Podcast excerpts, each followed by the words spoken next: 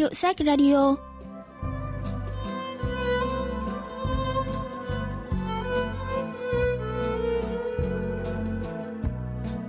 Thanh Tâm xin chào quý vị và các bạn.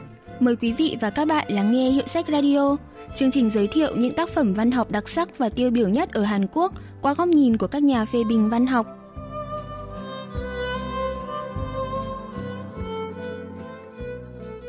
Chuyện ngắn Hai con la là lời kể của một cậu bé về người cha làm nghề giao than bằng chiếc xe có la kéo. Chuyện lấy bối cảnh một ngôi làng vùng ngoại ô trong mùa đông lạnh giá những năm 1970.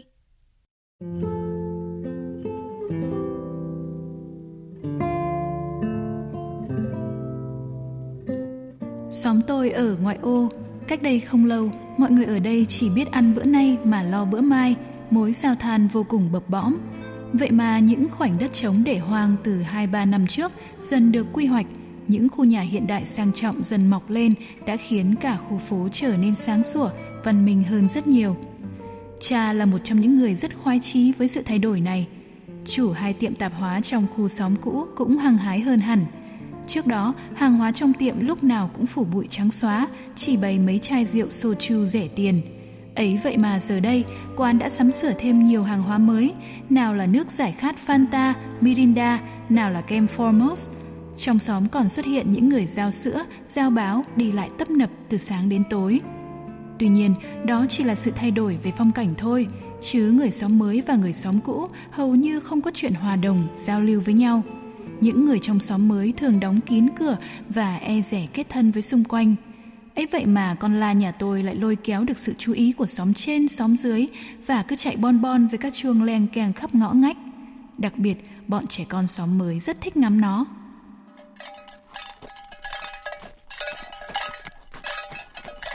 Ôi, con la kìa! Thật á? Đấy là con la à? Tài nó to thật ấy chứ. Nó có khỏe không nhỉ? Khỏe chứ sao không? Nhìn nó chở bao nhiêu than thế cơ mà.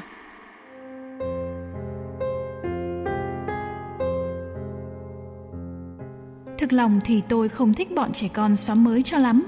Chúng nó chỉ chơi giấu chơi giếm trong nhà, có ra ngoài thì cũng thậm thụt với nhau mà thôi. Chưa bao giờ cho bọn trẻ con xóm cũ chúng tôi xem bất cứ món đồ chơi gì. Gặp chúng nó, thường tôi chỉ lơ đi như không quen, nhưng chúng nhìn thấy con la nhà tôi thì lại reo lên bất ngờ hoặc trầm trồ suýt xoa khiến tôi rất mát lòng mát dạ. Chuyện ngắn Hai con la của nhà văn Choi Il Nam xuất bản năm 1975 kể về giai đoạn cận đại với sự phát triển chóng mặt của các đô thị và giữa dòng chảy đó là cảm giác bơ vơ lạc lõng của tầng lớp dân nghèo trong xã hội. Giáo sư Bamino, khoa ngữ văn trường Đại học Seoul giới thiệu thêm. 1970년대 전반기다 그러면 những năm 1970, chính phủ bắt đầu tái quy hoạch và phát triển các đô thị mới, nên rất nhiều khu chung cư mới mọc lên ngay cạnh hoặc đan xen giữa những khu xóm cũ, khu ổ chuột mà tầng lớp dân nghèo hay chiếm dụng đất để xây nhà trái phép. Chỉ quan sát khung cảnh giữa những ngôi nhà mới, cũ và lối sống của con người ở đây thôi là có thể thấy ngay sự phân hóa giàu nghèo trong xã hội. Và trong khu xóm mới đó xuất hiện hình ảnh người cha của nhân vật chính, vốn là một người đánh xe ngựa, giờ lại cặm cụi lùa một con la nhỏ để chở than đi bán hàng ngày. 이 소설 속에 아버지가 노새를 끌고 그 서울 변대리 동네를 살아가죠. Con la này xuất hiện trong gia đình nhân vật chính cách đây 2 năm. Trước đó cha cậu đánh xe ngựa, nhưng đúng lúc đó con ngựa bắt đầu ốm vặt liên tục thì có người gạ đổi lấy con la. Lúc đó cả bà, mẹ và anh cậu đều phản đối vì cho rằng con la sức yếu, ngựa vẫn có ích hơn. Nhưng cuối cùng người cha vẫn đổi ngựa lấy con la này. Chuồng la ngay cạnh phòng nhân vật chính nên cậu có thể quan sát nó từng ngày. Mỗi khi nó bị bụi than bám đen thui thì cậu sẽ là người lau chùi chăm sóc cho nó. Cũng vì thế mà mỗi lần cậu đến gần, con la cũng gật đầu lên xuống ra chiều nhận gia chủ. Nhưng từ khi xuất hiện xe ba gác thì mối trở than của cha giảm hẳn vì xe ba gác lên dốc rất khỏe và có thể len lỏi mọi ngõ ngách để chở hàng tới tận cửa nhà. Cái đất nước này có dầu mỏ đâu mà học đòi sản xuất xe hơi làm gì cơ chứ? Cha vẫn luôn tự hào rằng mình là người ái quốc, nhưng khi thấy sự xuất hiện của động cơ ba bánh, bốn bánh, có nguy cơ giành giật miếng cơm manh áo của mình, thì ông lại có phần ganh tị, bực bội. giáo sư Bamino dự đoán về số phận của người cha và con la. 노새라는 게이 특이한 짐승이죠. 말하고 낙이 Con la vốn là giống lai giữa ngựa và lừa, không thể giao phối để tự sinh ra những con lạc khác. Thử phản chiếu lên cuộc đời người cha của nhân vật chính, ta sẽ thấy ban đầu ông đánh xe ngựa, cuối cùng lại chuyển sang la. Thế rồi trên đường phố bắt đầu xuất hiện xe ba gác, xe hơi bốn bánh, taxi chạy bon bon trên những con đường cao tốc hai làn, bốn làn. Thử hỏi cái nghề vận chuyển bằng lừa, bằng la của người cha còn tồn tại được bao lâu nữa? Chắc hẳn công việc ấy sẽ mất dần người kế thừa, rồi biến mất hẳn trong xã hội hiện đại. Vâng. Đây là một chi tiết rất cao tay của nhà văn Choi In Nam khi chọn hình ảnh con la để ngầm liên tường, so sánh tới công việc, số phận của con người.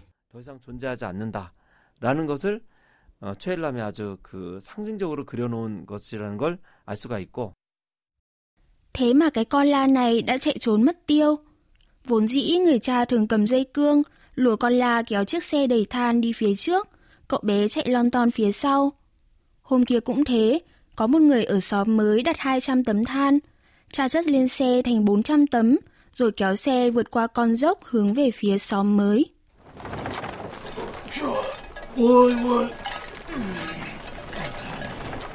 Vừa đến chân con dốc đứng, cha kéo thật mạnh dây cương để chuẩn bị thúc là leo dốc. Bình thường nó vẫn chở được 400 tấm than và leo lên xuống dễ dàng con dốc này, nhưng hôm nay thì leo đến nửa đoạn đã thấy có dấu hiệu kiệt sức. Cha đoán được liền kéo thật mạnh dây cương, còn tôi thì biết ý, cũng nhanh chóng lấy hết sức bình sinh mà đẩy từ phía sau. còn là cũng guồng lên, lấy chân trước và chân sau đập bốp bốp xuống mặt đường như cũng cố sức đẩy. Nhưng trên lớp băng mỏng chỉ thấy những dấu chân trắng xóa của nó, chiếc xe vẫn đứng im không nhúc nhích. Có mấy người đi qua, nhìn ngó nhưng chẳng ai thèm lại gần. Trước đó cũng đã có lần như vậy, có người định giúp nhưng lại chần chừ rồi bỏ cuộc khi thấy đối tượng cần giúp lại là một chiếc xe chở than. Bình thường cha vốn là người tử tốn mà hôm đó ông quất con là rất đau. Đi mau, cái con là chết tiệt này. Đúng lúc đó, con la như bị hụt chân, chiếc xe than lăn lồng lốc xuống dốc. Con là ngã rúi rụi, than thì thi nhau đổ thành chồng lớn. Cha chạy từ phía sau lại, lùi chân mấy bước rồi chỉ biết đứng nhìn chân chối. Chuyện thực sự lớn còn nằm ở phía sau. Còn là luống cuống bị kéo theo xe xuống dốc, đang ngã rúi rụi mà bỗng nhiên đứng phát dậy, chạy một mạch như điên về phía trước.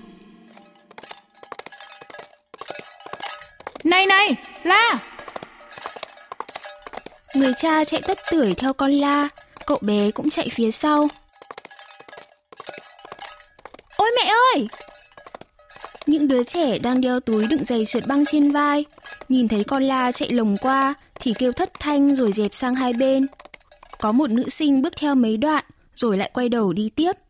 Một bà cụ đang cõng cháu, thấy cảnh đó cũng hoảng hồn mà ngồi phịch xuống ngay tại chỗ.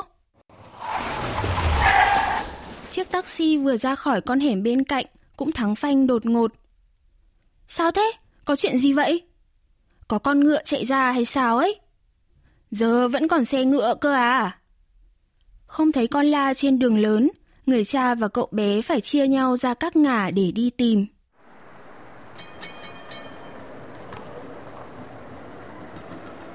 Trời đã dần chập choạng tối, những chiếc xe hơi trên đường đã bật đèn pha. Cậu bé nhìn làn xe phía trước mà ngỡ như trong đó cũng có cả con la của nhà mình. Nhưng thật sự là không thấy bóng dáng nó đâu. Vừa đói vừa mệt, cậu lững thững quay về nhà. Đã tìm được con la chưa? Cha đâu? Phải đến sát giờ giới nghiêm, người cha mới thất thểu trở về, vẫn chưa thấy tung tích của con la đâu. Đêm hôm đó, cậu bé ngủ một giấc thật sâu.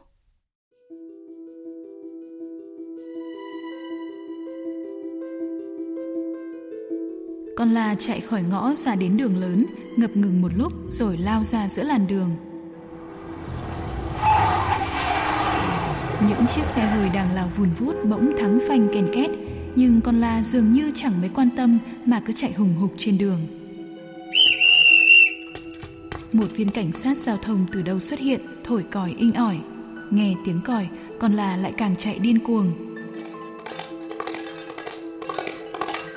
Con la cứ chạy mãi, chạy mãi, không phải gồng mình trở than nên cơ thể nó nhẹ bỗng như đang bay, cũng không có đường dốc, không có roi vọt, không có người chắn đầu. Một người đàn ông đang ngúc ngắc đẩy chiếc thùng đựng bia bằng xe đạp, nhưng người đi phía trước đột ngột lùi lại khiến anh ta tuột tay lái, làm đổ hết thùng bia xuống mặt đường. Có tiếng còi của cảnh sát tuần tra, phía sau là tiếng xe tuần tra đang lao tới. còn là bắt đầu chạy vào trong chợ. Những bà bán hàng đầu búi khăn ngồi bên mệt hàng hai bên đường thi nhau xì xào. Thế rồi tất cả đều lục tục đứng lên tránh la. Cả khu chợ phút chốc bỗng trở nên nhốn nháo như bầy ong vỡ tổ. Bắt lấy con la kia, bắt lấy. Sau khi làm loạn khu chợ, con la bắt đầu chạy ra đường lớn. Đi qua đường một đoạn thì thấy đường rộng hơn, phía trước cũng chẳng có vật cản.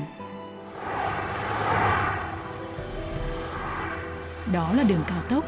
Con la đi qua trạm kiểm soát mà chẳng hề đóng phí giao thông.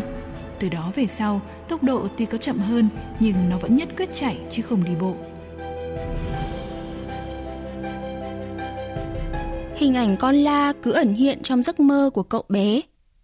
Con la cứ chạy trên đường cao tốc như vậy thì sẽ không tìm được nữa ư? Hay nó ghét phải chở than vừa nặng vừa đen đúa nên mới bỏ trốn?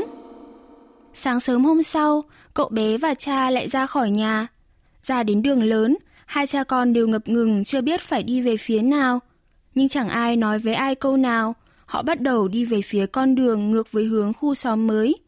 Mất cả ngày lang thang như thế mà không tìm thấy con la đâu. Trời vừa sẩm tối thì hai cha con cũng đến trước cửa sở thú. Dường như họ đã bước đến đây trong vô thức.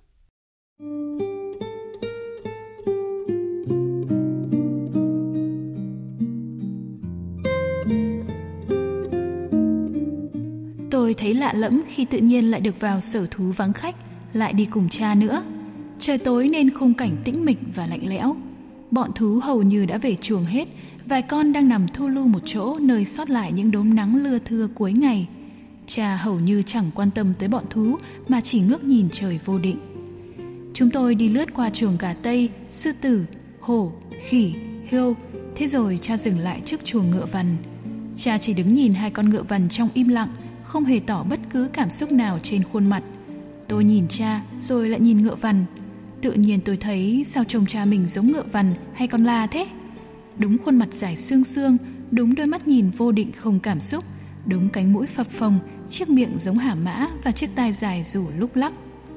Không biết vì cha đã chăn ngựa, chăn la nhiều năm hay ông sinh ra vốn đã là phận ngựa, phận la nên phải gắn với loài này cả đời. Tôi không giải thích được, nhưng khi thấy cha đứng chân chối trước chùa ngựa vằn, tôi chỉ thấy cha giống, rất giống con ngựa. Nhà phê bình văn học Tròn Soyoung giải thích về liên tưởng cha là ngựa của cậu bé trong chuyện.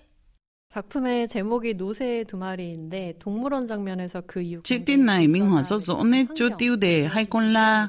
Trong quá trình tìm con la, hai cha con nhân vật chính đến sở thú và đứng trước chuồng ngựa vằn.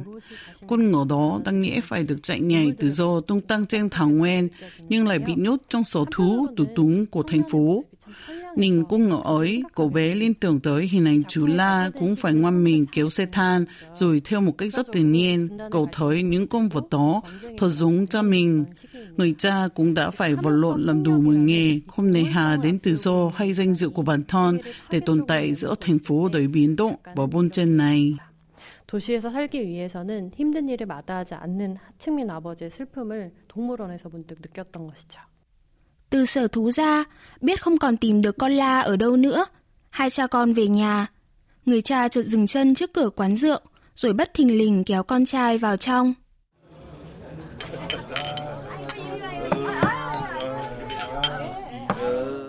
Người cha gọi một chai rượu soju và đồ nhậu, đẩy đĩa đồ ăn về phía con trai rồi lặng lẽ uống rượu.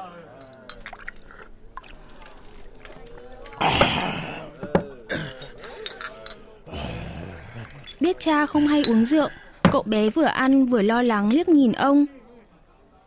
Giờ ta sẽ làm con la. Biết làm sao được chứ? Con kia nó chạy trốn rồi. Giờ ta sẽ thay nó thôi. Người cha say rượu, cười hình hạch và nhìn con trai. Như vậy thì anh và mình sẽ là con của con la. Mẹ là la cái, bà là la cái già. Gia đình mình là gia đình nhà La, độc nhất vô nhị trên thế gian này. Nhưng vừa về đến nhà, hai cha con đã nhận được tin bất ngờ. Chết rồi mình ơi, cảnh sát bảo mình lên đồn giải quyết, còn là nó chạy làm người ta bị thương, làm sập cả hàng tạp hóa kia kìa.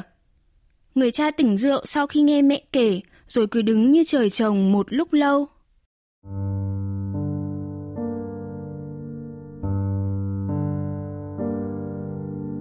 Cha im lặng, lững thững đi ra cửa. Tôi gọi, cha ơi! Và chạy theo phía sau, nhưng ông không quay lại mà cứ bước về phía con ngõ tối phía trước.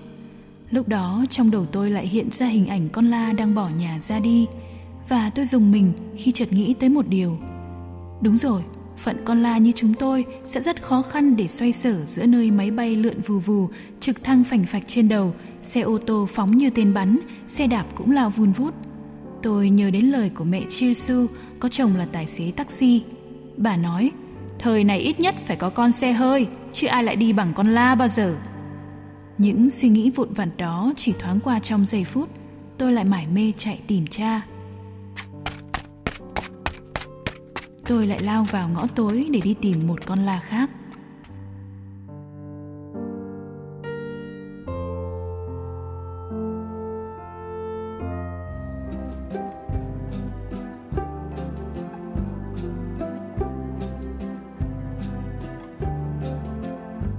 Các bạn vừa tìm hiểu chuyện ngắn Hai con la của nhà văn Chê Il Nam.